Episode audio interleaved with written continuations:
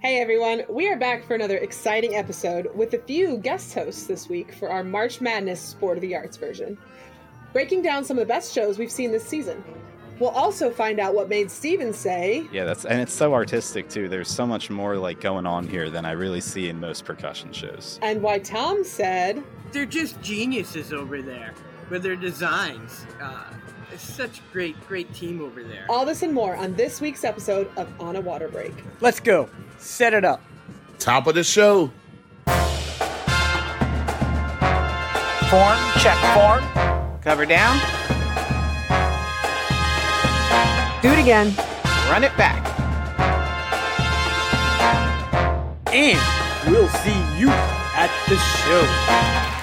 Welcome to another episode of On a Water Break, the podcast where we talk about everything you and your friends are talking about at rehearsal on a water break.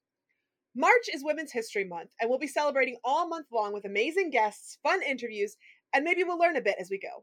It's also Music in Our Schools Month, so let's get right into it. Today, we are going to do a little March madness of our own.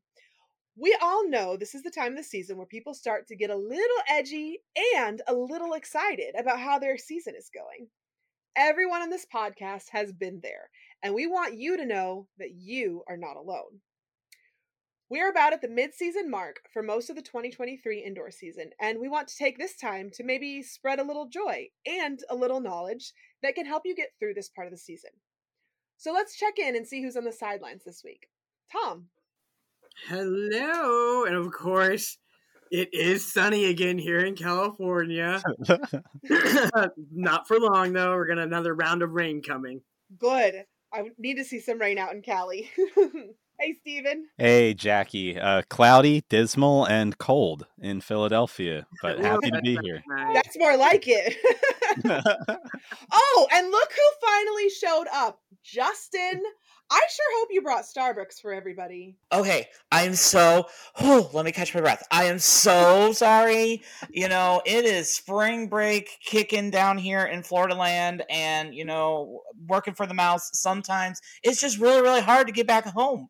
So, um, I apologize. I did not have enough time for the for um, Starbucks, but but but I have cupcakes. I brought cupcakes. Everyone Okay. gets a cupcake. Everyone's gonna be just fine. I'm easily wowed with a cupcake. So Yeah. Ashley, you have been here before. We might need to start calling you a regular. but, and more importantly, I think, how are you doing? And what have you been up to recently? Uh, well, two weeks as of today, two weeks ago, I pushed out a little eight pound, two ounce baby. So, yeah.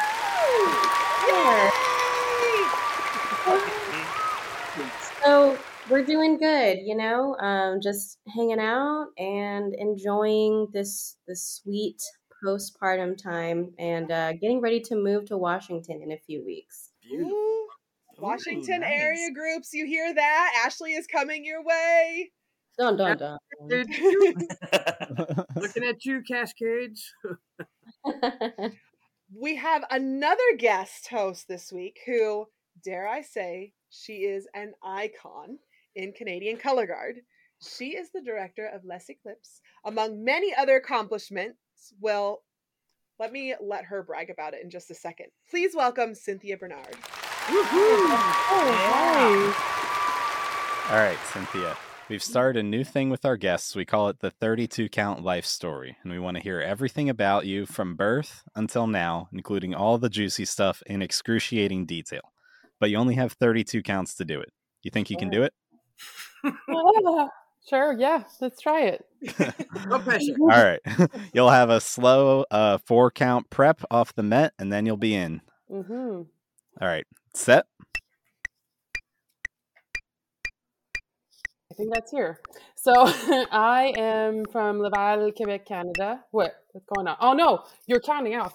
So I am born in a gym in Color Guard. My parents met when they were 13 in a drum corps that my grandmother founded, and they've been together ever since. I started performing. I was eight. I did my first WGI finals. I was 10, um, and when my group folded, I moved to Third Legend, Sonor. I taught there, I directed there, I was a designer there, and now I've been, uh, I'm part of one of the three three amazing directors of Les Eclipses, and that's it. And I am a mom too, but I pushed I her wish- five years ago. Oh my gosh, I wish I had a screenshot of everyone's faces and their mouths just dropping further and further. That was amazing. Right. I wouldn't have been able to do it. I would have been focused on the Met. I mean, yeah. WGI finals at 10. That's crazy. I can't it is. believe that. How are you not tired of color guard yet? Oh my god. Um I think I I I don't know. It's my it's I mean it's my I don't know. I It's don't just know. who you to- are, huh?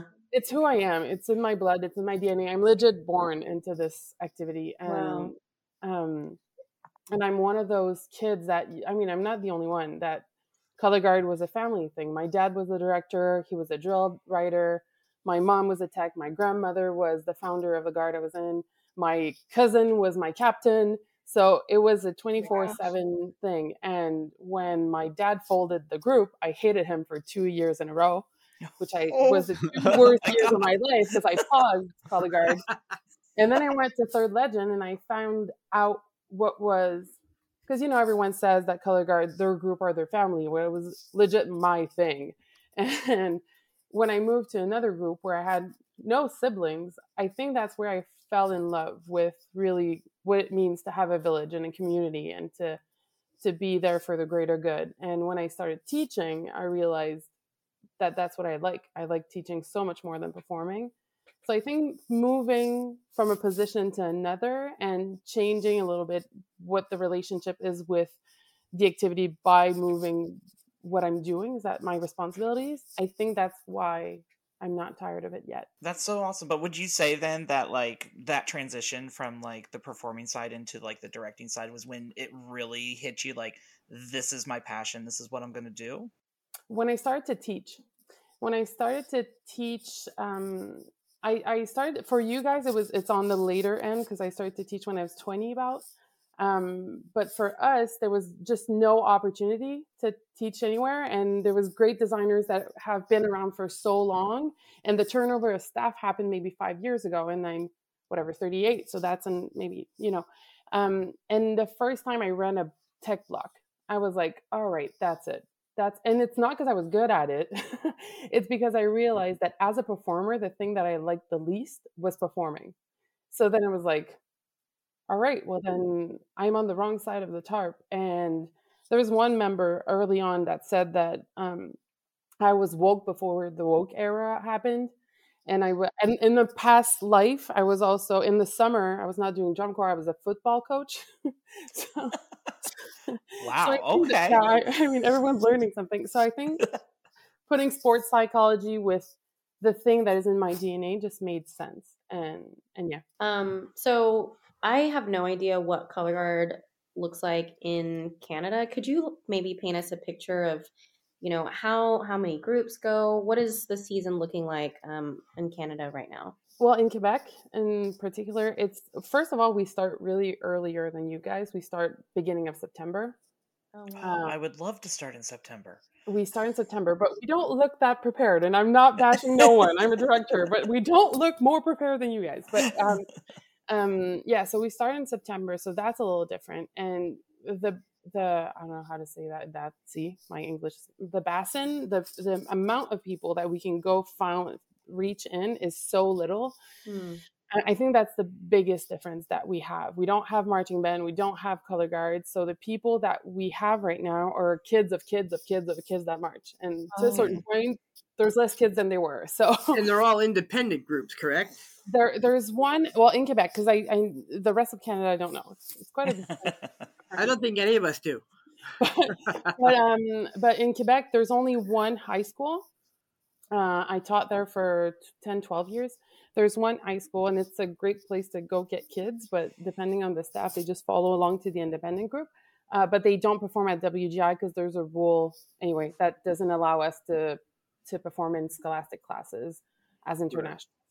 Um, but yeah, they're all independent and but they're really good. I mean, we have I don't know. Uh, I think it's two cadet, two regional A, two A's, one open. Seniors are a big thing. Oh, That's where the really? staff go. They go on the tarp and they perform. So you guys have a local circuit, and there's you know a dozen groups every weekend. That's cool. Yeah, exactly. And then we do regionals depending on who and what color guard, but we do one to two regionals and third legend open class and Les Eclipses A to WGI championship. Ah, it's so cool. It's so refreshing to see a different uh a different take on Winter Guard, a different take on this activity than than the exact way that we do it every single year. It is time for our little segment that we like to call Winter Watch. Each week we will have our hosts and correspondents fanning out around the country to keep us up on what's going on with the winter activity. Since this week we are mostly talking about out indoor, we thought we would get the last weekend recaps taken care of right up front. Now, Cindy is headed to the Dallas Regional this weekend, so her recap for that will be coming next week. But Justin has us all covered. So, what do you got, Justin? All right. Um, so it was another great weekend, of course, for Winter Guards and WGI across the nation with shows at Union City, California, Richmond, Virginia, Bakersfield, California, Bellevue, Nebraska, Phoenix, Arizona. So many places. Um, now my breakdown is going to be more analytical than you're used to hearing.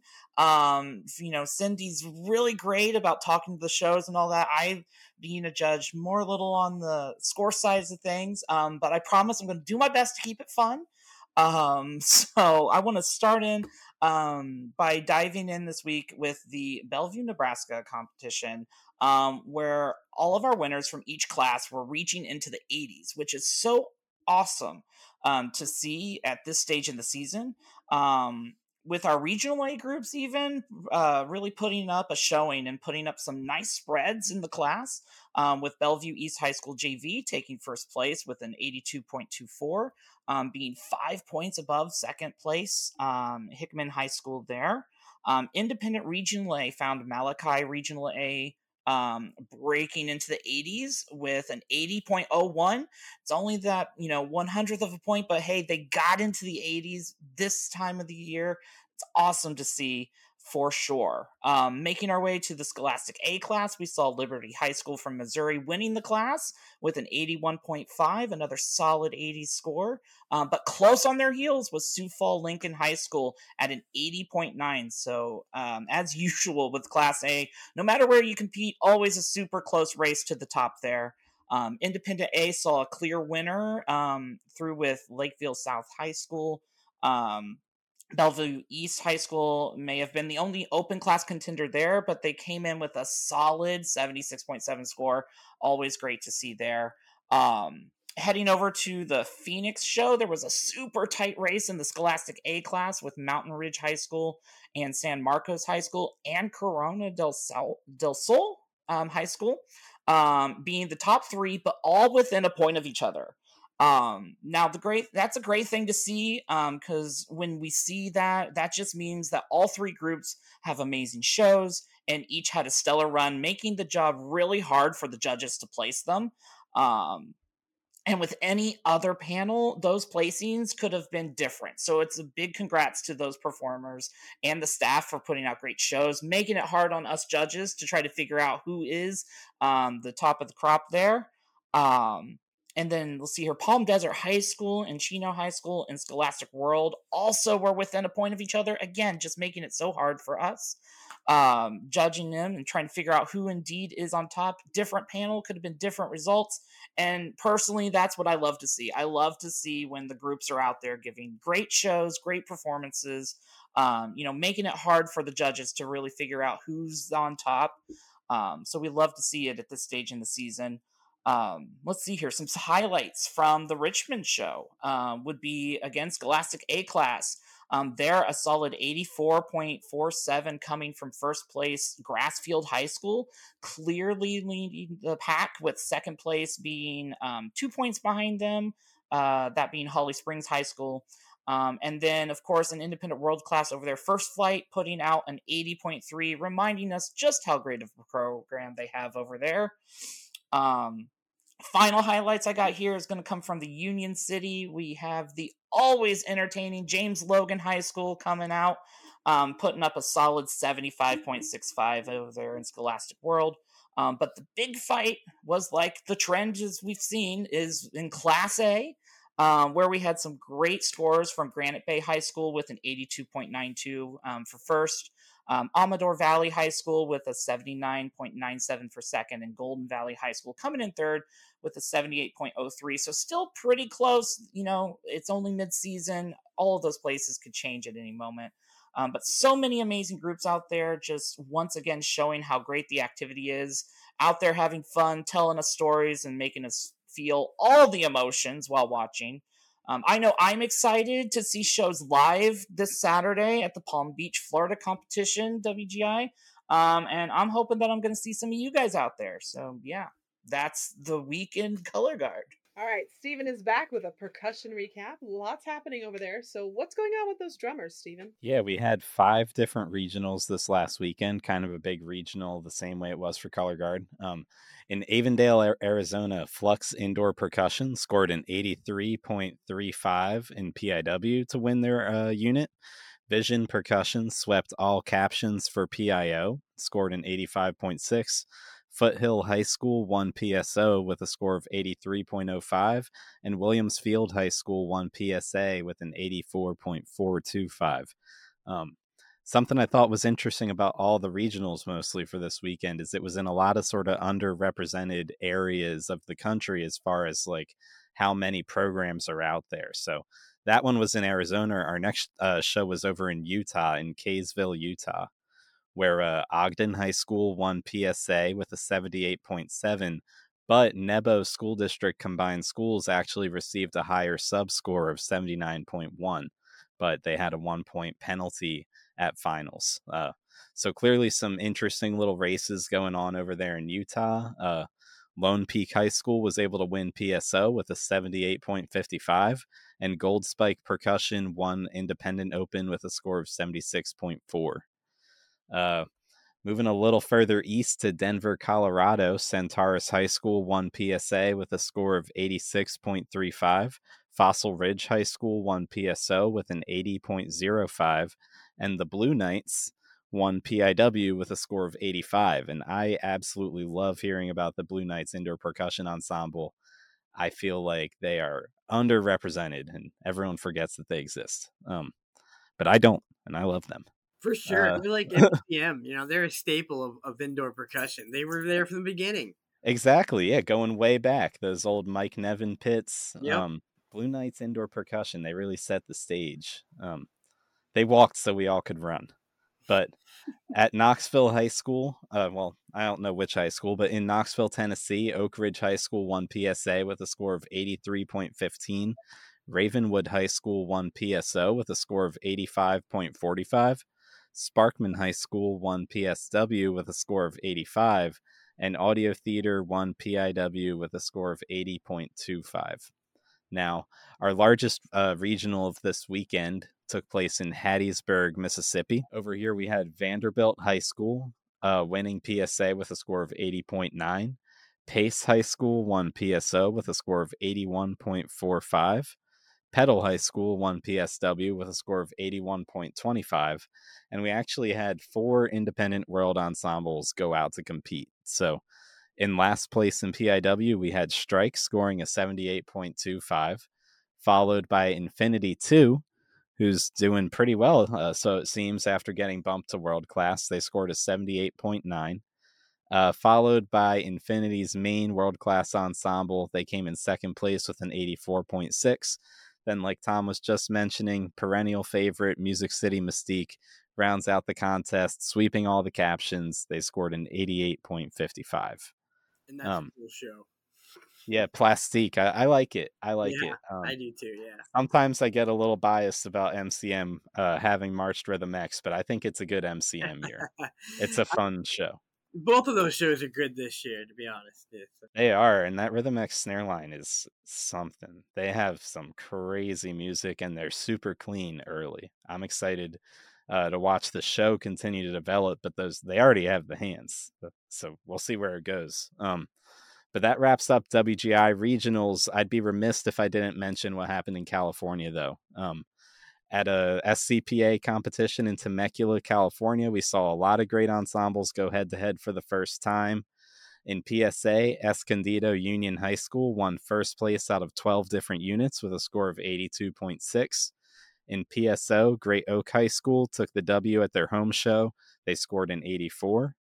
In PSW, uh, Ayala won with a score of 89.25. However, Vista Murrieta High School beat them in their sub score uh, prior to receiving a penalty. And it's been a long time since we've seen a shakeup of any of the different Ayala, Chino Hills schools. Was really Chino well. not there or Chino? yeah? No, they didn't compete this weekend, unfortunately. Okay, interesting. But yeah, Vista Murrieta was able to beat uh, Ayala in sub score. So I'm just interested to see another ensemble over there kind of pierce into that top echelon of, of Scholastic World. Um, but I saved the best for last. Uh, we saw all of our favorite SoCal PIW groups go head to head for the first time of the year at this Temecula show. Um, so in fifth place, we had Vessel, who scored an 82.25. Then in fourth, we had Gold Indoor Percussion, who scored an 87.55, which is honestly not shabby at all. That's a that's a pretty good score. Now I'll overshadow that with uh, the behemoths of our California groups. So in third place, we had Broken City, who scored a 91.6. And uh, now that they have some videos available online, I can confidently say that Broken City is playing some cool, interesting things this year. Drum nerds need to go check out a video of their snare line. They play this like diddle shots thing, which I thought was kind of really sick. But anyway, in second place, then we have RCC, who scored a 92.2. And I haven't been able to find a video of their show yet, but I promise you all, their drum set player is the truth. And I don't know if you can handle the truth, but you should you should check out that RCC video for that. Um, What is a diddle shot?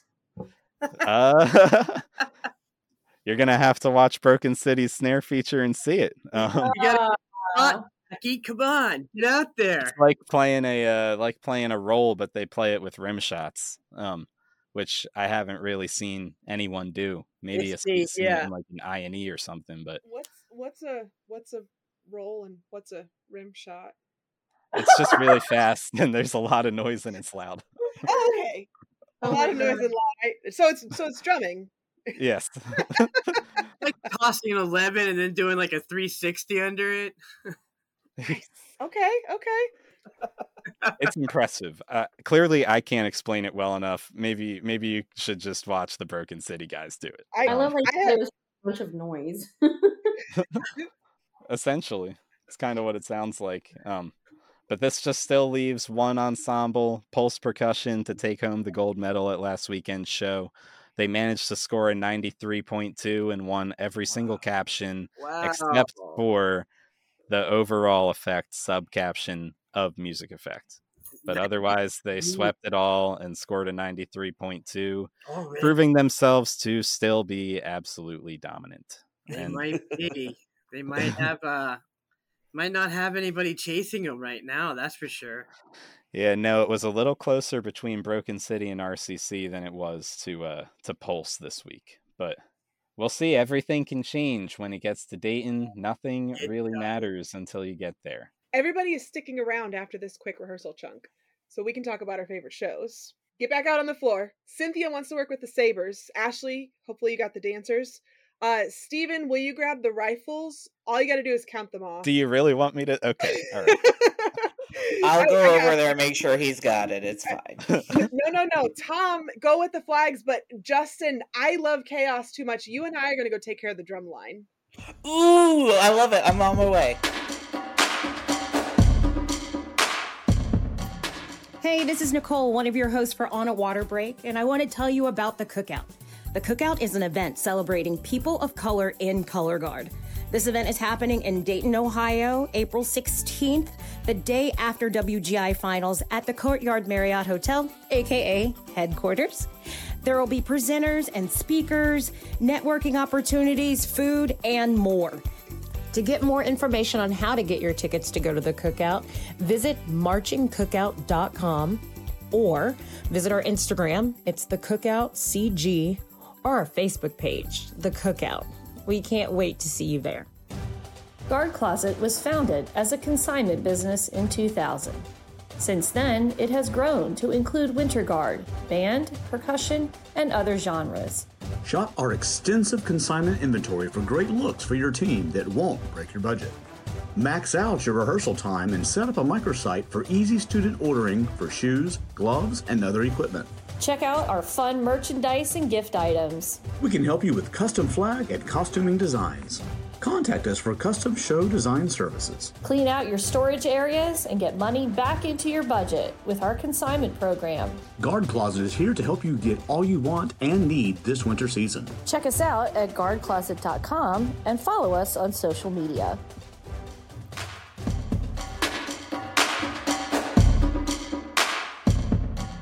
All know those sports people over there with the big orange balls are worried about their brackets falling apart.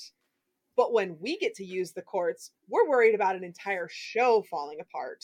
Or maybe just our performers. Either way, we're at the mid season place for our winter activities, and we thought it may be fun to dive into some shows that our hosts are in love with. Now, all the shows we will be talking about are available on YouTube, and we will put the links in the description so you can find them and let us know what you think. I'll start us off. The group that I am so excited to be talking about today is from Orlando. It is Hagerty High School. The show that they're performing this year is actually the show that they did in 2020. So the season that we got cut off, they're going back to that show and decided to go ahead and push it through. But yeah, if you guys have watched this, it's actually been featured on the uh, FFCC social media as well. So I thought that was pretty cool to get to see them there.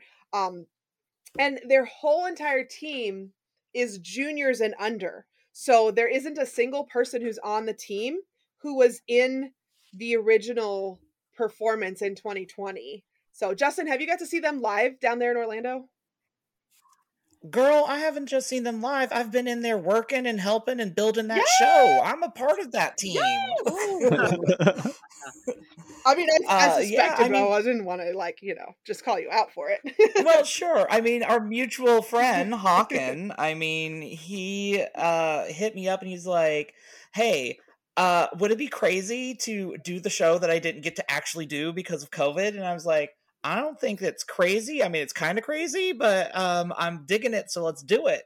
As someone who wasn't a part of the first version, um, to just come in and kind of be that guiding voice to be like, well, what if you did it this way, or what if we did it this way, and taking his vision and just amplifying it, and for him to finally get to see it live, like it's so great to watch those kids perform too. I mean, I could talk for another hour on that. and I know we've got other shows to talk about, but um, like Jackie, when you said that that was your show that you were going to talk about, I was like, oh, okay, well, she's taking my show. I have to. Now, I don't know what to talk about. but no, it's yeah, it's great. Um, there are some videos out there, of course. Definitely give it a look. Um, because you know it's not always about the groups that are in the bigger classes. Yeah. You know, all the all, all the classes put on such awesome shows, That's- and it's just so I fun. love my little I love my little class guards and that's you know that's kind of always where my heart has been coming from that sort of background myself and and working with so many different little guards. it's just so cool um and it's just really awesome like i love working um with those groups who like are grassroots and do everything themselves. So it's also been so much fun just to get back into it and get your hands dirty. Well- again we, i could talk about it for hours. I'm gonna stop. I'm gonna stop. If anybody saw them last year, seeing the uh the show that they did last year, they did, did the big sorry board and it was like quit playing games with my heart by the Backstreet Boys. So like this is such a different flavor and it's beautiful to see these performers develop through these different genres. So I just have been in love with watching them throughout this season. And and granted I'm only watching through video, I'm not actually there in person, but just getting to see that is really cool. I'm gonna need to go back and watch the show from last year. That sounds so cute. It was so cute. oh my gosh it was so cute so many kids on a little sorry board you will like but it was so cute so cute I mean, the 2022 and having the season getting over cut so short that for the kid, I mean, we were so focused on the kids, but the designers that have shows that didn't ever show up to WGI Championship is heartbreaking, and we're not the focus. The kids are the focus. But uh, you said that, and I have like goosebumps because I'm pretty sure there's a lot of designers that just felt a lot of griefs with their show. So bringing it back is that makes sense. It it does. It's not. It's I want to copy this. I want to do my Do my it. 2020, Do you your know? 2020 Yeah, show, Cynthia. do it, Cynthia. Absolutely, because I had the same response. He came to me and was like, "Would it be crazy?" And I'm like, "Yes, but you must do it." That's actually something that we talked about doing last year at Spintronix when we decided to go Mhm. world and and it was like, man, we could go back and redo the 2020 show because we didn't get to finish it, but you know, we had these all these other ideas and these things to move forward and it's just like, man, what could that 2020 show have been if we had been able to finish it out? I don't know. What about on the percussion side of things, Stephen? What do you got for us? Yeah, my show that I, I just keep really enjoying is Infinity's show this year. Yes. Um, speaking about Infinity One, at least I know that Infinity Two is also just killer right now, but they do a show where they move around all these big, like, sort of white pieces of paper. They look like, and they have maybe like fourteen of these big judge blocker style props that they're moving around, and with that, they get to like restage the floor constantly, and they're always hiding the members that you're not supposed to watch. Um, I'm still trying to figure out what the different drawings mean as they're like drawing onto the pieces of papers with throughout the length of the show. Um, right now, I just think it's like a really fun show visually, just the way that they get to like weave their performers in and out of the scene. Um, and they have some like really awesome, really cool section features. Like their cymbal line is great. They uh they bring out so it's just the top two bass drummers at one point, which is that's my bag. That's what I've always done. So I, I love seeing a moment like that where it's just the top two out on the floor and you, there's no one else to watch or pay attention to. I feel like this show that they're doing is one of the most like fun and well designed shows that I've seen this year. Has anyone else gotten to see that? Uh, yeah, I have. It's it's the whole Infinity program. Uh, one, two, three, twelve. I don't know how many they have.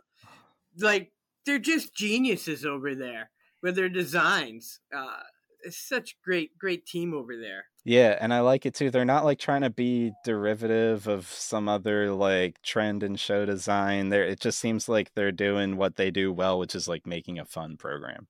So Yeah. I, I like that. Yeah, good story and uh, yeah, well done on on all levels. Yeah. Yeah, I'm literally watching it on my phone while we're talking about it, and I am mesmerized. I mean, I'm always, I mean, it's always fun with moving props. I'm always a fan, um, especially when it's done well. Um, and just the cool kind of like peekaboos and the like disappearing and reappearing. Like it's, so, it's one of those things where it's like, oh, so simple. But so effective, and that's like my Yeah. favorite things when I'm watching any shows, whether that be you know, our wins friends, you know, percussion, guard, no matter what, like effects done well, I'm in all the time. Um, Yeah. And now I'm super intrigued about these pictures too, and I can't stop staring at them, trying to decipher what the message is. There's, gotta be a message. There's always there a has hidden to be something to it, right? I've actually thought sometimes that props and how you use them are the only thing you could do to really make your show unique because everyone else is going to be, you know, drumming on snare drums, drumming on bass drums, and having a front ensemble. To some extent, the only thing that actually is different about all these shows is the props. So, and the costuming. So, I always think how you use them though, it really is. Yeah, and how you use them. You know, I've Like- seen groups go way over the top, and Mm-hmm. the performance itself, unfortunately, wasn't you know up to the prop level. Right. yeah. You can't sacrifice one for the other, but I definitely think like fun and, and new exciting usage of props is really cool. Cynthia, which show is absolutely amazing to you this year? For people that know me, I was trying to find some another group, but I've been a fan of Onyx for since the beginning of the 90s. Actually, I don't know when Onyx was created, but I think about 896 and Bohemian Rhapsody and whatever for the for the people that have access to those videos and remember this. And this year when I stumbled upon the video, I was really really happy to see kind of the two I don't want to kind of the two styles of Michael Lentz coming together and um in his more classical uh, minimalistic uniform and stay in field and all that but is more up, upbeat uh class still classic and orche- orchestral uh, uh, orche- orchestre orchest- orchestral? Orchestral, that's good. thank you thank you. Um music but a little bit more upbeat. And then when you just watch this, and there's one thing that I learned when I was going to school, and always said that the public is always smarter than the creator. And that means that as a unit, the public is always going to know more than just one person, even though it's your show and it's your program and it's your analyst, you know. And so I like to think that I see things that I think that was in the intent, and maybe it is, maybe it's not. But it's a show about uh, which is a dance, a folklore dance. And if I'm going too deep, I'm really analytics about things, so maybe that's not interesting. But um, this is what we love here. No, it's so pretty keep interesting. going. right? Keep going. So, Tarantella is a folklore dance from Italy, and uh, from all folklore folklore dance. well, Sorry, it's it comes from like a story, and the story is that a girl got beaten by a tarantula, and then there's two branches that says that one that girl starts to dance and kind of go crazy and dance faster and faster and faster, and that's because of the bite.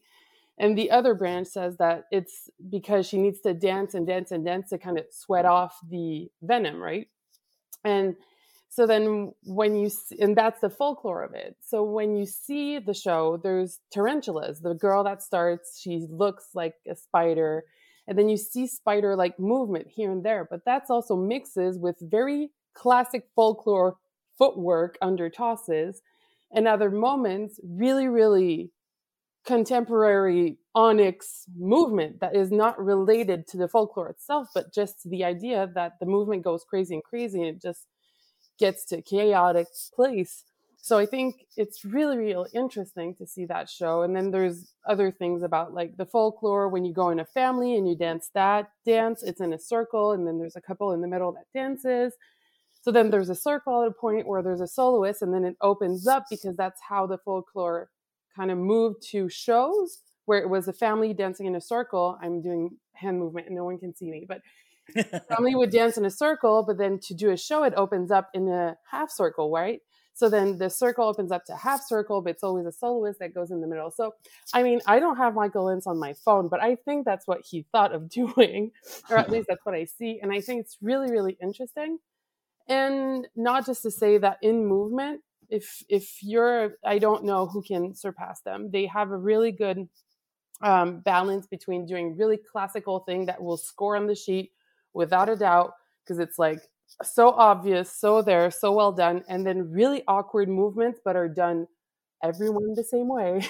So it scars also because you know they have the training but then you can bring something really different. So i'm just really happy to see that program in the field and I like the way that Michael Lentz kind of goes and does, I think, research to other artists and other things that we can go and research and get more knowledge on. So I love the program this year, and I cannot wait to see them. And they look like a hundred people. On Oh my the gosh, floor. they do.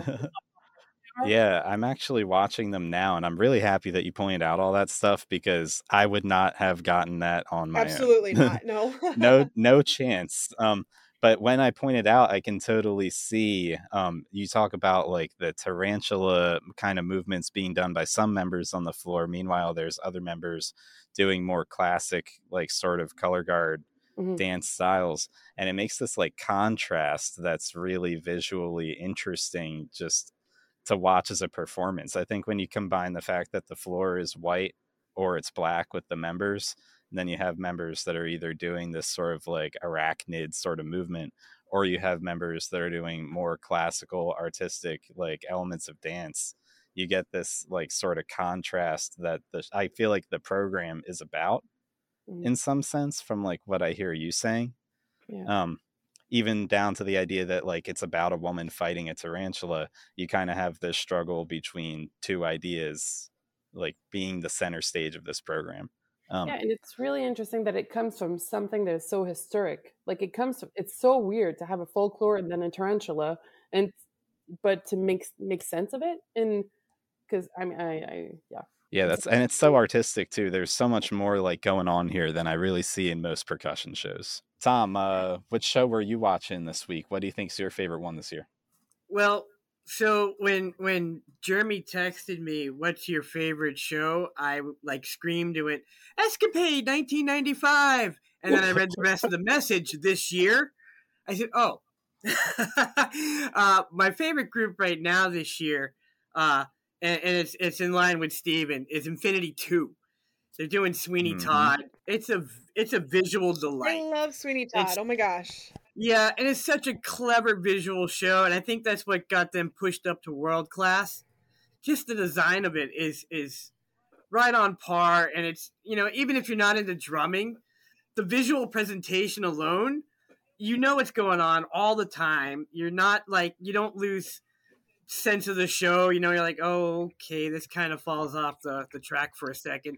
No, it doesn't. You can you're just drawn in by everything happening the entire time. So well done to the Infinity team. Those guys are kicking butt over there. Yeah, I was watching the show and I was wondering where, not where they were going because the story is obvious from the get go, but like how they build. I was like, how are they going to have an ending? And then the ending, you need to go see, but the ending is so cool, so well done. But Yeah, talk about use of props. They have a good one in the show, and Mm. and, and they have a few that move that I thought was really cool. Moving props are always fun. Yeah, I'm swiping along the show now to try to see the moving part. Do you know like where in the show that is? Is it near the middle, the end? I want to say it's probably towards the end. I think when the props start moving, Oh, okay. I see something going on over there. A lot happens. they bring it right up front stage for you. It's really clever. Uh huh. how they use cymbals as a, how do you call them? Like a yeah, Like a platter, like a serving platter, like maybe like serving waitresses would have or whatever. yeah, really fun show, Yeah. and, and you can tell the the members like enjoy performing this show. Oh yeah. So how old, how old would be those members? Like around? Infinity 2, Infinity 2 probably still has a lot of 18 to 21 year olds. There might be a, a couple high schoolers, but in percussion, the age group tends to run a little higher. Yeah, I, feel. think their their third group, if they still have it, I think is is the younger kids, the high schoolers. But again, you know, it's in Florida, whether it's like Texas, nine million programs. That's so awesome. So Of course, Cindy sent in her pick for this year, so let's jump to Cindy. All right, y'all. I want to talk about a really cool show. In fact, it's called The Origin of Cool. And the cool factor in this show is over the top. I'm talking about Tarpon Springs and their amazing world class show this season. And I have to say that we are very possibly looking at your gold medalist. I know the prediction's coming a little early, but uh, uh, they are scoring some pretty incredible scores already this season, and it's going to be tough to beat these kids, and uh, for good reason. They are just doing some amazing stunts, but not only that, the show is just so entertaining, and they have also pulled in some kids from the band, and uh, like they got a little small jazz band going on while the girls are out there throwing all the things. Uh, in the middle of all that, they've got a guy with a trumpet and a trombone and some cool jazz sounds, of course. And just when you think it can't get any cooler, the musicians themselves do some pretty cool moves too. So it's really neat how they've incorporated some of the band students in with this uh, world class guard. And that's a just a world class organization, really. And I hate that I'm not going to get a chance to see this show live anytime before April, but I know it is going to be a real treat. And I'm thinking we might see a new record high score. I don't know. It's really, really good, y'all. Yeah, I, you know, I was watching it and I was thinking about, you know, how there's so many ways that you can spin the idea of cool and, you know, visually what would that look like. So it was really interesting to me. I, you know, I get a lot of Blue Devils vibes. Um, you know, I think circa maybe 2003 and just like the clean cut of the costumes and um, I really love that palette that they use too. Um, I don't know. I just even I, I think what stands out to me the most is just in in the vocabulary of the movement and how the kids do just the tiniest little nuances. It, that's what eludes the idea of cool to me. And um, I mean, I I would just echo everything that Cindy said. It was great. So that's definitely um, my fan favorite for this year. I mean, I would agree that I mean it's great. Um, I mean, they always put out great shows. I love the fact that you know we've got the band kids out there and all that. But if I, I mean, I'm gonna be the one that doesn't fully agree with everything. Oh gosh, everything that um Cindy said. Um, and it might be because I'm a little biased, but I mean, I have to throw out there the just pure amazingness that Avon High School's show over in Indiana is this year. I mean, it's called Jane Bond, um, playing on the whole like James Bond thing. Oh, cute. But if you watch it and if you know it, it's one of those, and this is what I love about Daniel Wiles when he puts on shows and all that, he always throws in like all of the research and everything. So if you watch it, eh, it starts off with this huge homage where he just does so many things that the Cavaliers did when they did their James Bond show, including the different exchanges. They create the same drills. It looks very simplistic, but if you know your shows and you know your history, you're just watching it going, oh my gosh, they are out there doing basically exactly what the Cavaliers did.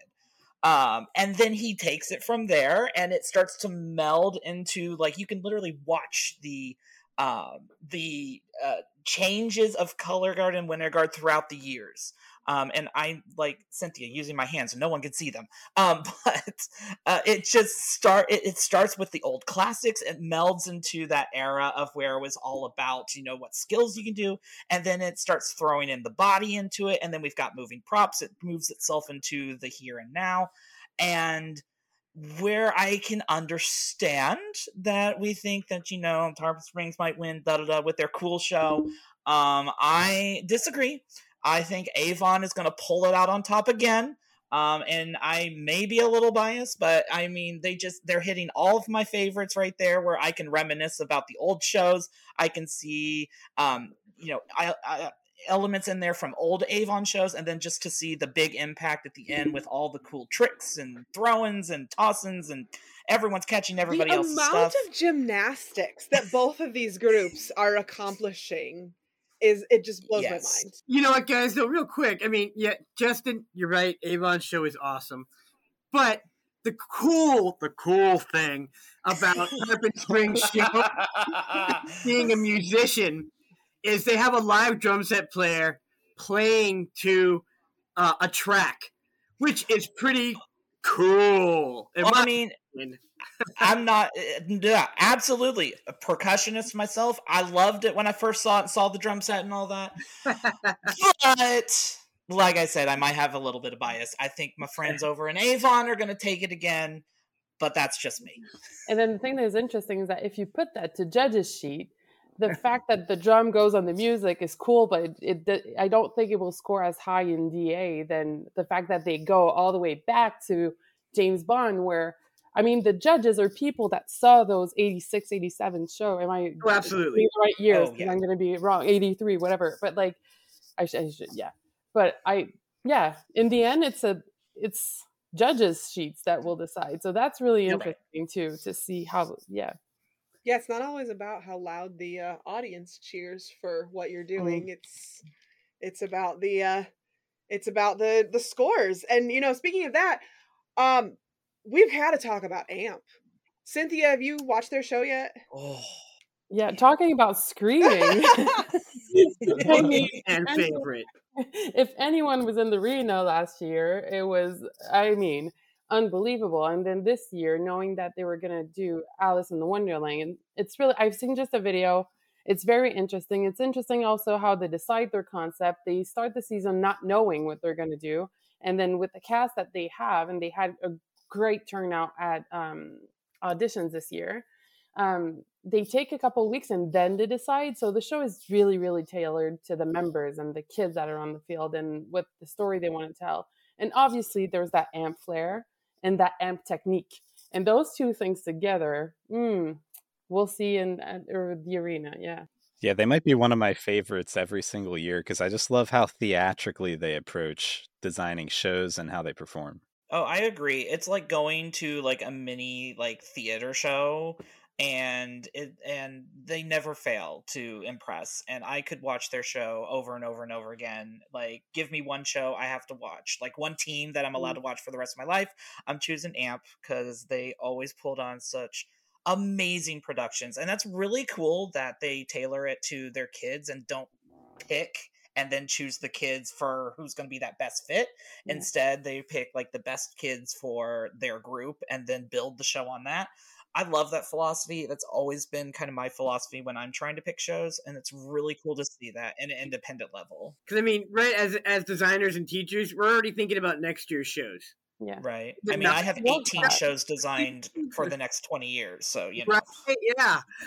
to not to not pick something till this like almost season starts would have me chewed off all my fingernails. And then you would think like world class, they can they can choose whoever they want for the persona that they want, and that's not what they do. And with Amp, the music too is like its own persona, and in G, it takes so much space. And I mm-hmm. don't know if it w- it's the same arranger this year, but last year was Matt Blood, which is like a was it the the a, a pit a front ensemble person Yep. that did the mix, and he did. I hope it's still him because it. I mean, he created yes, he created an Yeah. entire. He it's just a persona. It's the it's, Yeah, it just adds its own eh, like the music itself is its own performer in on top of everything else. Like totally eh, great mix. Um absolutely agree with that. Yeah, luckily we're going to get to hear even more from an inside source a little bit later on the show. I got to interview one of the captains this week, Kai Ooh. Williams. Uh, and he had all sorts of insider things to tell us about how AMP works and what his experience is over there. You got to stick around. I think you'll like hearing it. All right, everyone, we are going to go get set for the final run throughs in just a bit. So, uh, Justin, why don't you and Stephen go work with the bass drums? Yes. Ashley and Cynthia head over to the cymbals. Uh, yeah, they need some work on their footwork. And uh, I'll go with the rest of the battery with Thom. We can handle this. Done. Hey, this is Nicole, one of your hosts for On a Water Break, and I want to tell you about the Cookout. The Cookout is an event celebrating people of color in Color Guard. This event is happening in Dayton, Ohio, April 16th, the day after WGI Finals at the Courtyard Marriott Hotel, aka headquarters. There will be presenters and speakers, networking opportunities, food, and more. To get more information on how to get your tickets to go to the cookout, visit marchingcookout.com or visit our Instagram. It's the Cookout CG or our Facebook page, The Cookout. We can't wait to see you there. Guard Closet was founded as a consignment business in 2000. Since then, it has grown to include winter guard, band, percussion, and other genres.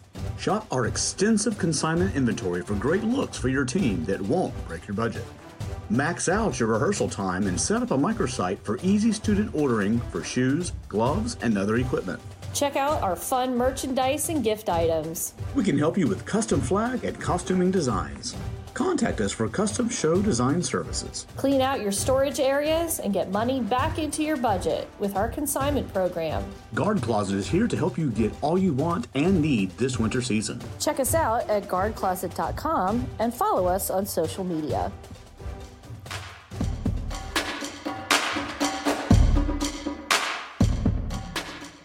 Was a fun little marching arts March Madness segment. We have lots more to get on this break, so let's get right to it. Whitney is back with something to say about the mid season edginess you may all be feeling.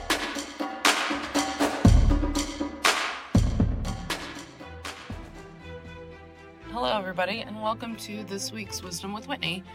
This week, we're going to touch on how to finish out the season strong and get over the mid season slump. Winter Guard is a long season, especially if you are in an independent guard or you teach an independent guard or percussion program. Um, and this time is really about getting super comfortable with your show and just making sure you're at a consistency rate of like 90 to 99%. I don't know if perfection is is ever really attainable, of course, but we can get as close as possible. Um, it is time to really dig in and clean and build as much stamina as you possibly can. Um, when I was marching at Pride, we did this thing called Obnoxious, and it's basically small chunks of your show that you do over and over again. So, um, and I do it with my kids now. I know a lot of people do it with their their groups, um, but right now I'm working on three reps of each chunk, about 30 seconds each chunk, 30 second chunks. So we'll do 30 second chunks, and this is all done as a standstill. You do your first 30 second chunk, do it three times or more. I like to start out small and work my way up to five. Five is probably about max because that's five reps of the show, and it takes a long time to get through. Um, so you do your reps, and then you move on pretty much immediately to the next rep without giving them a ton of time between. And this is going to help build stamina. Um, and this is again done as a standstill, so they're they're not doing drill. You're just in your spot. Um, I also encourage being close to any partners so they can do partner choreography or lifts or anything like that.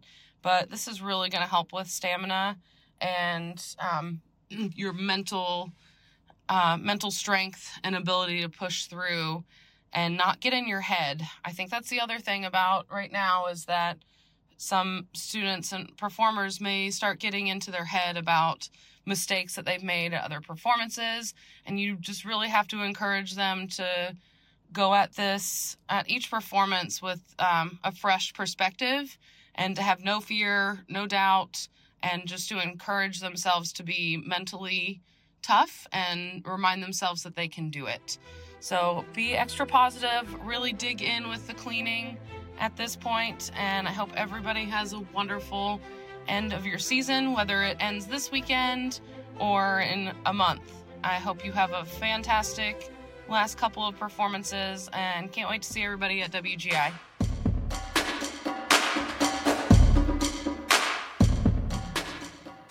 Thanks, Whitney. Before we get to our gush and goes, we have a new segment from our friends at the Drum Major Leadership Academy. They are going to be giving us some leadership and drum major tips each week. Take it away.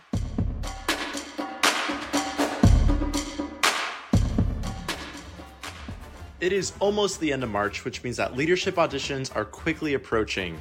If you are a band director or a student that is getting ready to audition for a leadership position, make sure you take note of these quick tips.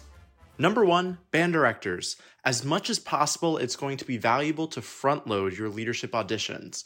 And what I mean by this is helping set the expectations in advance. You don't need all the details, but if you want your students to be preparing a conducting piece for drum major auditions, if you need your section leaders to do an interview, make sure they know those expectations in advance. That way they can mentally and physically prepare and you don't have a bucket load of questions and stress later on. For students, even as you're waiting for these expectations from your band directors, now is a great time to be thinking about why you want to audition for a student leadership position because I promise you that that question will be asked in the interview. And if you don't have a strong response or you don't have a really grounded reason, it's going to be difficult to prove that point to your band director. So start thinking is it because you want to improve your ensemble's culture? Is it to develop some new traditions?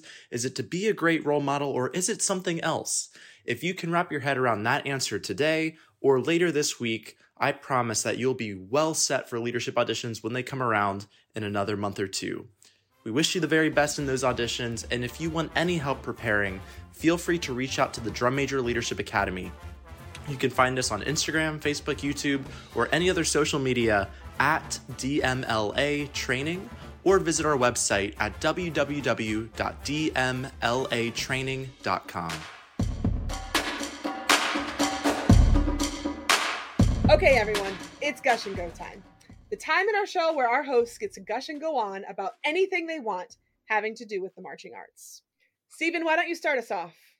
Yeah, sure, Jackie. I want to give a shout out once again to my perennial favorite Old Bridge High School, who just got promoted to Percussion Scholastic World, Woohoo! making them one of the few groups over here on the East Coast to do it. Word. Yeah, nice. I think I'll be checking them out this weekend at the WGI Regional. I'm sure that they got great things going on. Awesome. Cynthia, what would you like to gush and go on about? Well, we, Les Eclipses, are trying to represent yet again Quebec in the A class this year at WGI Championship. And as everyone knows, that costs a lot of money. So if you have a buck or two, if Les Eclipses ever touched you anyway with a performance or a member or a teacher, um, please uh, consider donating to us. You just go to our website, leseclipse.org, and you go to the don section because it's in French but you can still give donate without an issue, and that will help us to get to WGI Championship in April. Um, I need to donate because I had a roommate back when I lived in Brazil who was Canadian and she was like became one of my best friends and like she flew down for my wedding and all this sort of stuff. So I will be headed over there personally. Oh man. Cool. Ashley, do you want to gush and go? Um, well, you know, it's that time of year where I always love to give my shameless plug and talk about my leadership course that I have on my website, www.frontcenterperformance.com. Um, I started this business because I felt like there was just a lack of leadership resources in the color guard space specifically.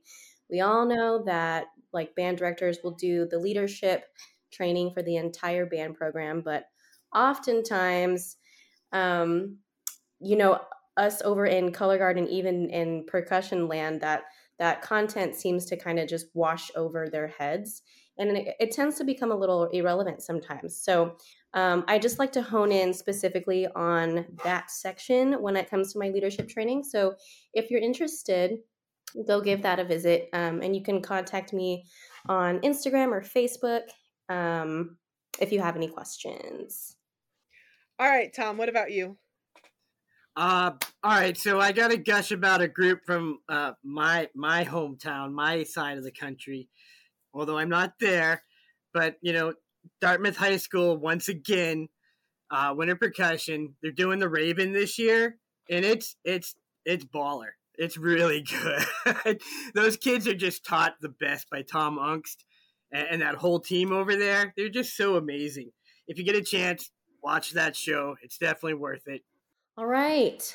Music in Our Schools Month. So, for more than 30 years, March has been officially designated by the National Association for Music Education, or NAFME, for the observance of Music in Our Schools Month, the time of year when music education becomes the focus of schools across the nation.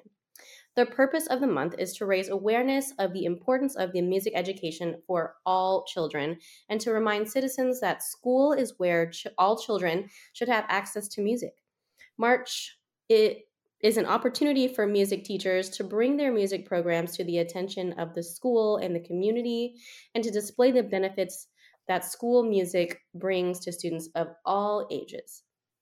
The events that surround this month are the ideal opportunities for increasing awareness of the benefits of high quality music education programs in our nation's schools. NAFME hopes that teachers, students, and music supporters alike will find ways to join in on the celebration through creative activities and advocacy. Learn more about how NAFME works to support music education on their website, nafme.org. N A F M E.org. All right. Time for this week's Performer Spotlight. This week I'll be interviewing an experienced performer from one of our favorite color guard units. We were just talking about them earlier, AMP. Everyone, welcome to the show, Kai Williams. Hey, Kai. Hi, Steve. Nice to meet you. Happy to be here. Yeah, nice to meet you as well. Um, I was happy to get back around. You're now the second person we've got to interview for Guard. Um, and everyone's been really excited about AMP, so I thought you would be a pretty perfect person to speak to. Um, Thank you. I'm really excited. This has been a great year so far. It's been a lot of fun. So I'm really excited to kind of uh, give you guys a little bit of behind the scenes information and you know, yeah, oh, kind of build the, the excitement. Secrets. I, I usually don't push too hard, but I won't stop you. Um, so we like to start this bit with something called your life story in 32 counts. It'll give you about 30 seconds to just tell our audience uh, who you are, where you've marched, and a little bit of background on yourself. You ready? Okay, I'm ready. Okay, my name is Kai Williams. I'm 25 years old. I'm from Piscataway, New Jersey. Um, I work as a service learning coordinator in New York City. Um, I've been involved in the activity since 2012. I started at Piscataway High School in the Scholastic Novice Winter Guard class. I marched three years of Open Class DCI, two years of World Class, 2017 with the Crossmen, 2019 with the Cadets, uh, 2016-17 Open Class with Q Winter Guard, and 22-23 with AMP in the World Class. I'm a captain at AMP. Um, I can spin all three pieces of equipment, but I prefer flag, so I consider myself to be a career flag. There you go. Got it in just by the end there. That's Yeah, a just- long, extensive marching career. It's been a while. Yeah, I'm 25 now, and I'm actually the third oldest on the team. And boy, I feel old. I'm just I'm so old. There's so many young people doing such like great stuff. Like one of the kids on our team is 16, and he is just like blowing me out of the water. And it's just Uh-huh. like, wow. Now it's time to just like give pass the baton on to the next generation. That's kind Oh, of I, I know feel. exactly how you feel. I'm 25 as well, and I aged out last winter since they gave the Corona bonus. Oh, and nice. like, it's that's enough. The, yeah right once you like have that year when you're because it's nice though because you're at the certain like state like mentally where you're like developed enough where you know what you're doing you understand Mhm. what's happening around you and i think that's also part of the problem because you're just like wow like this is taking up so much of my time like i love it so much i really really do and i i also teach and i want to continue teaching and stay involved in the activity um but yeah growing i feel like i grew up with color Yeah. in my life and it's really really shaped me for who i am today Yeah, I, exactly. I feel like that's very relatable, and I, as well as probably a lot of our listeners, will feel the same way. Um, could you tell us a little bit about AMP and what you think makes the ensemble unique? Yeah, I think AMP is a really great group to perform with. Um, it's unique because it's very homegrown. Like we have people on the team who've been there for 10 years. Like um, they definitely retain a lot of people, even between this year and last year. Like most of the cast from this year are people from last year or years prior. So um, I think there's just a certain kind of family dynamic that we have, as well as the instructors. Like a lot of our instructors are former members who performed there as well. So I think we kind of just like get the process. Um, it's it's very hard. like I'm not gonna lie, it is very hard work. Everybody here this season is incredibly talented, but we're all realizing, wow, this is the hardest show any of us have ever done. So oh, I Oh, wow. think it's just yeah, it's really crazy, and I That's think it's just that it is. It's like we want that. Like we want to do well. We want to put something out there that's never been done before. And the fact that all of us who are, you know, so incredibly talented are so incredibly challenged, I think it's just really showing that we are just continuing to push this to the next level every chance we get. Hmm And now I'm a percussion guy, but one thing I even notice anytime I see AMP is that these shows are so the- uh, theatrical compared Yes. to a lot of what we see. How do they really like train you guys to perform with such a theatric quality? Yeah, I think um, you hit the nail right on the head. Theatrical was definitely a word that I wanted to use to describe it. Um, well, we really just dig into each moment. So um, there are just so many different layers to our show. There's so many different sections going on at once. And they always say, if you watch the show and you watch the right side of the floor, you're going to see something completely different than if you're watching the left side of the floor. So I think we really just get so in the zone with what we're doing and really like committing to that character, committing to that task that we have, that it really just uh, it, it just shows. It's really like coming out from our pores with like how excited we are to do it. And I think that's also part of it too. Like we genuinely like what we're doing. Mhm. We like the show. We like the people we're around. So I think like pulling that out is um is not it's not it, it doesn't feel impossible. It feels kind of natural in that way because we're having so much fun. We're actually enjoying what we're doing. So I think the fact that we're all enjoying ourselves and enjoying each other makes performing just that much more authentic and um, Uh-huh. more relatable to the audience. Yeah, that makes sense. It's not like you're trying to manufacture the feeling. You guys are all kind of actually feeling it while you do it. Exactly. That's cool. Um, well, Kai, a lot of our viewers will be familiar with this game already. We play something called March Teach Cut with all of our guests on the Performer Spotlight. if you could march any show, any color guard show, what would it be? Um, it would be Zydeco 2012. Remember the Tin Man. Oh, Yeah, I love that show. I think theatrical is also a word that would be used to describe that. Um, it really, and I think the fact I like shows that reference like other source material so that you can kind of like understand where it's going, but then take a whole new spin on it. So I really like that just sad romanticism that came from that show. And Mhm.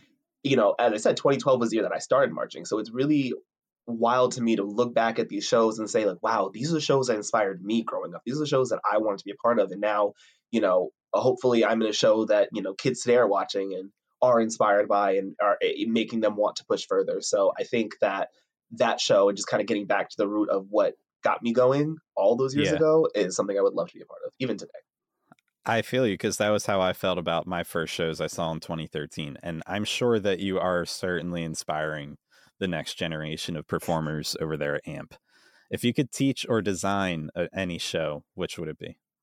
Um, I think it would have been Avon 2016, um, Crude. Um, it was basically about oil. It was about like crude oil. and I Oh, just really liked like the darkness of it. It just felt very like heavy. It felt very like melancholy, but like not in a way like. And I just like the creative way they went about it because the flags and the, you know how when you have like um oil that spills in the ground, it kind of has like that rainbow effect. Like Yeah. they went with that direction. The makeup was just like oil like dripping down their face. And I Oh, was yeah, just like, oh, it just felt so like you know, globby and gloopy, but just like in such a great way. And those and it always amazes me as well to watch like Scholastic World teams. Like you're in Mhm. high school, like you are taking the SATs. like how are you like doing all of this? So I, you know, I would just have loved to have been a part of that process as well. Yeah, that's that's certainly I that's amazing. I I'm shocked by what some of the people out in California do, the high school drum lines out there. Oh, Um, seriously. and if this one's probably the hardest, if you had to cut and wipe a show from existence, what would it be? Oh my gosh, this was such a hard question because I was like, wow, like I don't want to undermine the hard work that anybody does and how much effort they put into what they do. It's incendiary. It is. Um, so I think if I had to choose, um, it would be Fantasia. Um, I forget which year it was. I think it was like 2011, around then. It was called A Good German. And basically, it was about, um, you know, a group of Nazis and then one of them kind of turning away from it. And it, you know, it was a beautiful show, but like one of the drill forms they made was a swastika. So it's kind of like, Oh, wow. "Uh, this, is, this show would definitely not do well today. Yeah. Um, but it was it was really it was pretty like the choreography was great and there's one flag soloist like she was because everything like froze in the middle of the floor and she was just like spinning like crazy i was like yes this is color guard but i was just like you know maybe the approach could have been a little different so i yeah, she could have been just as talented in, in any other doing venue. a show about but- rainbows doing a show about lego blocks you know what i mean like i just don't think that that was necessary Well, that's a good choice. That might be the uh, the best choice we've had for uh, for the cut ensemble. Um, what do you think is your favorite video? We'll wrap up here. Your favorite video of you performing? Um, so I have a video. Um, it's on my Twitter actually, and it's from last year's show. Um, during the section of the show where it was like the chaos feature, I had a little dance solo on um, side two, the front side two corner, and it didn't make the finals multicam. They were Oh. not interested in what I was doing because there was a really cool rifle feature going on on side one, so they were you know locked into that. So you know I was, and I didn't have. We really did not get too much time to choreograph that. They kind of just like, okay, this is your drill, like you know, figure it out. So I worked with uh, one of my teammates, Serene, and she really helped me to bring that moment together. And I was just really proud of that because to me that felt like a full circle moment because as I was marching and coming up, I didn't really believe in myself as a dancer. I didn't think that I moved very well. I was just like insecure with that. So to be given a dance solo on the front sideline pretty much like it Mhm. was great it was a great moment to connect with the audience and to just like do my thing so i really loved that moment um it's not on the multicam so if you watch that you won't see it but um i have it on my twitter Okay, and uh, where what what is your Twitter? What's your other social medias that we could find you on? yeah so facebook kai williams um instagram and twitter both of them are kai aaron k-a-i-a-a-r-o-n with an underscore so kai aaron underscore that's instagram and that's twitter Okay, all right, fantastic. Well, Kai, I appreciate you coming on, sharing your experience with everyone. I'm looking forward to seeing your program in April. thank you so much it was so nice speaking with you and i look forward to meeting you in person Yeah, absolutely.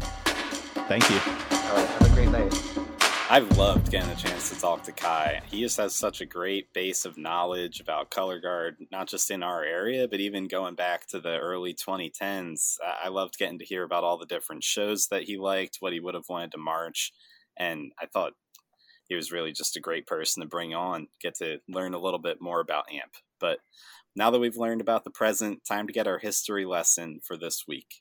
Each week, the Marching Pageantry Arts Museum folks are going to give us a little bit of history so we can know what came before us. They're working on a much larger series coming in April to On a Water Break, so you're going to want to stay tuned for that. But now it's time to take a march through history. Take it away, Bill.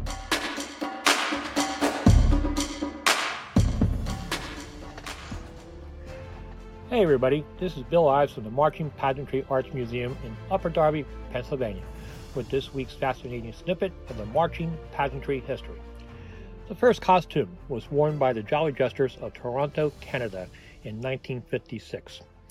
A group of servicemen in the Royal Canadian Army Service Corps wanted to perform in competitions in Canada and the United States, but because they were paid musicians in the military, they were not allowed to compete.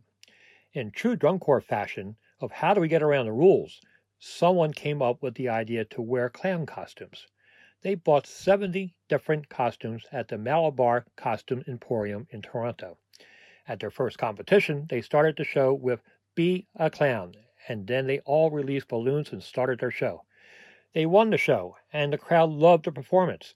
Someone said, Don't we make a fine bunch of jolly jesters? And that's how they got their name the Jolly Jesters of Toronto, Ontario, Canada. The different costumes made for a very disjointed look in the drill, however, so they decided to make a costume that was half red and half white with a pointed cap, and a new look was born, and it was much better for the drill and gave a uniform look to a costume. But a judge told the Corps, You will never win as clowns and in 1960 they decided to go to a more traditional uniform. The era of the clown was over, and that's how that happened. Stay tuned to a future podcast episode for more fascinating snippets from the colorful history of this wonderful activity we call the marching arts.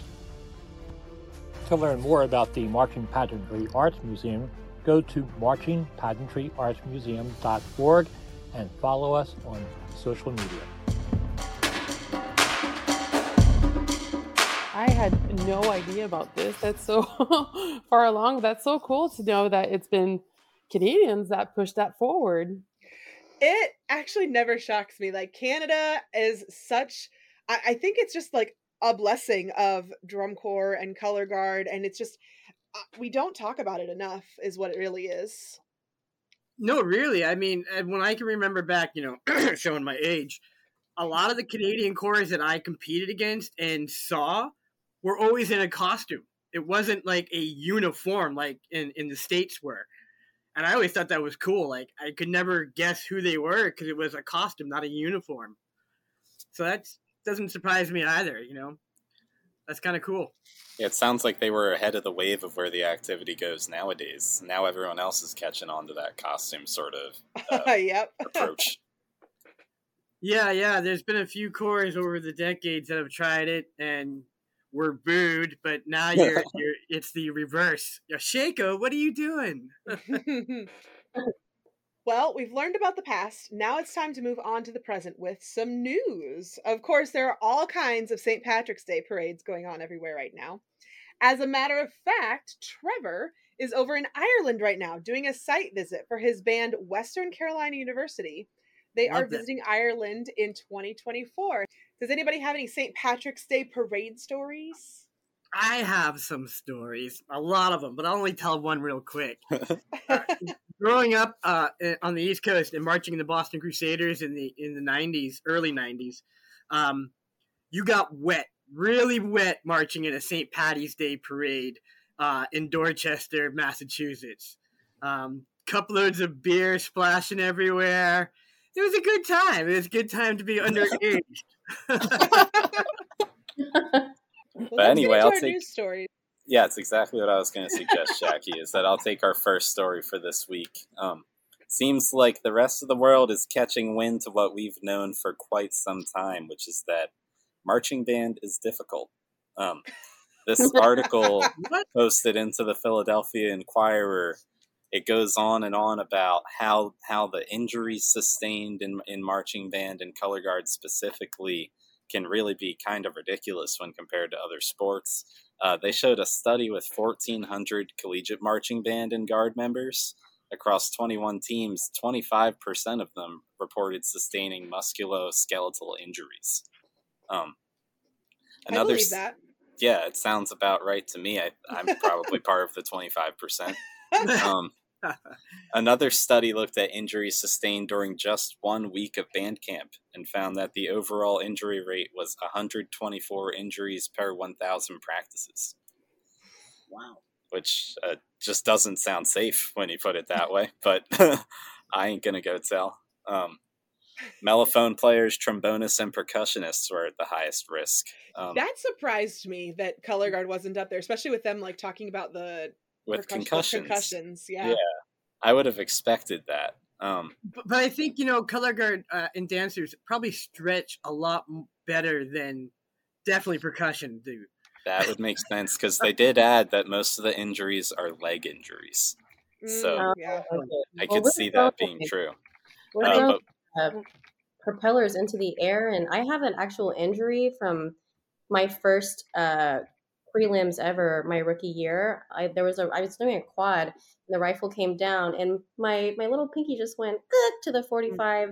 Oh, Um, I screamed, and my my tech Brittany, she had to like calm down the rest of the color guard while somebody like pushed me away so I didn't distract everyone. That's terrifying. Actually, my injuries are mostly internal. I am surprised I can even be a part of this podcast with how terrible my ears are. But um, the article wraps up and it just shows that uh, at times people are literally having fevers out there on the field. It found an average temperature of about, well, a maximum average temperature of 101.1 degrees. And at times, musicians' core body temps even reached 102.4 during the peaks of their performances. So, I believe it. just goes to show scientifically nothing about this activity is easy. So, Yeah, no, that the astroturf is like a sponge for the heat. It just bounces Yeah. it back up at you. Yeah, I can remember the heat just radiating off the turf at rehearsal. Maybe we should do DCI in Canada. Uh, what would you think about that, Cynthia?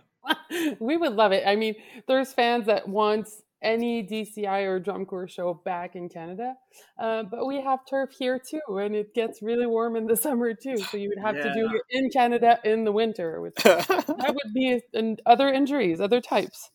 Well, we we learned a couple weeks ago you can do marching band on ice. So I mean, they- we've got the hockey bands. Oh, I forgot I about that. Yeah.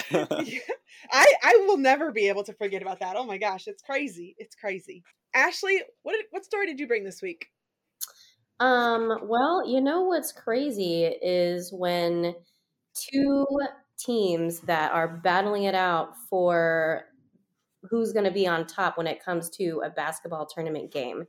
And it just so happens that over in Kentucky, um, Martin County High School Cardinals were playing the Lawrence County Bulldogs, and one school brought their band, and the other didn't have their band was way too small, and they only go to home games. So, as it turns out, they the the school, I believe it was Martin County, they brought their band and um, sat and kind of brought. They started to befriend people from the opposing team and by the end of the game they were tied but they were also making friends so there was this really beautiful story about this um the sense of camaraderie and um there was this really lovely quote that i loved and it said um they in the mountains we just take care of each other and helping your neighbor is what has sustained us for generations and i think it just goes to show that that's really the most beautiful part about the marching arts is we develop all these friendships across you know corps and different teams. And um, that's certainly one of my favorite parts about being involved in in color guarded marching bands. So it's really cool to see how you know some somebody's marching band was able to unite these two schools um,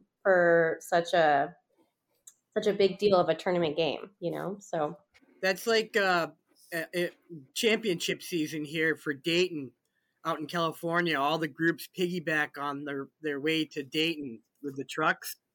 I think that's so cool how they all uh, share an equipment truck and whatnot and get their stuff out here. That's that's really rad. I like when that that happens.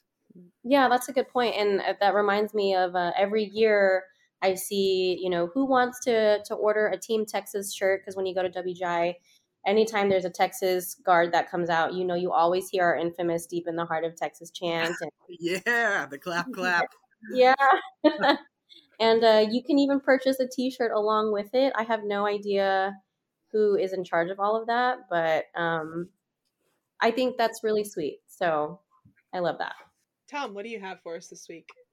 Most of us watch the NFL. I do. I don't ever know who's playing, but I still watch just for funsies.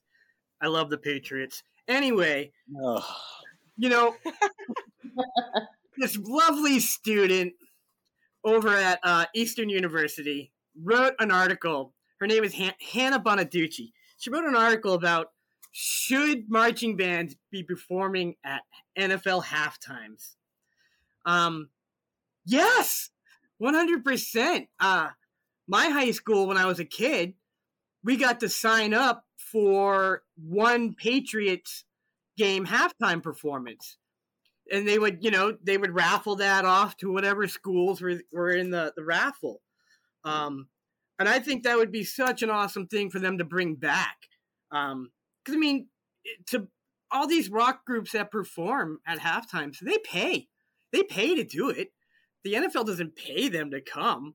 So, you know, I, I just Yeah, think it's right where it needs to be. Yeah, nothing to them at all, and it would just be you know a huge platform for this activity to to get to perform, even if they only showed a minute of it. You know. So, uh, great article. Uh, she just you know talks about uh, her opinion of uh, that's where it should be, and and I couldn't agree more, Hannah. Cynthia, what about you? So I will go really local, but uh, further, this weekend is going to be Bethlehem Regional for us and for us for Color Guard in general. And uh, we have four groups from Quebec going this year, which is really fun. So there's going to be the Regional A from uh, Third Legend, which actually did already the Salem Regional, and they're doing a show about bubbles. It's really nice, really well constructed.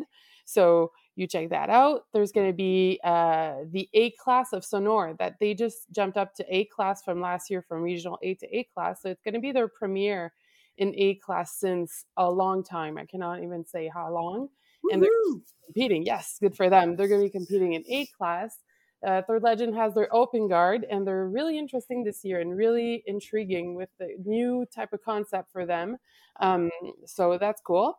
And of course, Les Eclipses A, which we do a show called Breathe In, Breathe Out. There's 10 members on the field, but they feel they fill up that tarp like they're 20. They're really impressive for a very tiny group, I think, obviously. So I think it's going to be really, really interesting to see that regional. And um, and there's quite a lot of groups in general. So we'll see who's going to move up and down from this weekend. Oh, that sounds so much fun. Like I I miss competing so much and hearing about it is just like woo, let's get back out there. hey Justin, how about you? Well, I've got an interesting one here. Um, so two worlds that you wouldn't really put together when you would think about um band uh in general. Uh, but wrestling and band. Now, yeah, I know when you when I say those two words together, I just have I know in my head I have these like instruments against each other and all out brawl that we sometimes see in those um, high school uh, band rooms when no one's there supervising but um, that's not what this is about um, so there's this really cool event um, that a local uh, uh, uh, junior senior high school marching band fundraiser thing they do. It's called the springdale slam. And this is their fourth uh version of doing this. Apparently it's like an annual thing. And basically they put on like a professional wrestling match and like they sell tickets and concessions. And it's like this big fundraiser um for this band in um pennsylvania um over in the springdale area. Um they've been it was on a two year hiatus because of you know the the thing we don't talk about um but it's uh, but it's just this really cool event that they've been putting on annually. Um, they have like 700 seats, so it's like a big, big thing. Um, with like multiple matches. Um, like I see here, they've got like four different matches listed here. Um, all different weight classes. It's a true, actual, like professional wrestling type event. Um, like the staff, and you get to pay to see the staff wrestle each other. no, it's not one of those though. I mean, I personally, if some band were to put that together, I would drive to go and see something like that. like seeing the staff. I mean, can you just imagine like the color guard staff going in after like the visual staff, or you know? I mean, don't mess with us color guard people. I mean, we're some feisty people, but I could also see the percussion staff, you know, becoming the like the underdog winners of something like that too because you know they may be off in the back just chilling but you know they they can surprise you sometimes too High tolerance for pain it's over like there. a RuPaul, RuPaul drag race type and and wrestling meets. When you I love it. Other. Yeah, absolutely. But I just thought it was really cool to see some. I mean, bands are always out there trying to fundraise, and I thought this was a really kind of like out of the box thinking fundraiser to mm-hmm. try to, you know, merge two different things that mm-hmm. like don't Super normally go together. Yeah, super creative. I'd take People that are- over a marchathon any day. Oh my gosh, absolutely. People are always asking for unique ideas on like the color guard pages too. They're like, we we want to do a fundraiser, but it has to be a unique idea, and it's like there's only so many. All right, everyone. Thanks for a great rehearsal this week. Thank you to our hosts, Cynthia, Ashley, Thom, Stephen, and Justin. Uh, especially to Ashley and Cynthia for being our guest hosts this week. You can follow Ashley at underscore Ashley, A S H L E Y underscore Tran, T R A N underscore. And you can also follow Cynthia Bernard uh, at the Les Eclipses social media accounts. It's at LES underscore E C L I P S E S. Uh, next week, we have some pretty great guests, and you are not going to want to miss them. So go subscribe, write us a review, share this with a friend, and we'll see you at the next rehearsal on a water break. Go practice.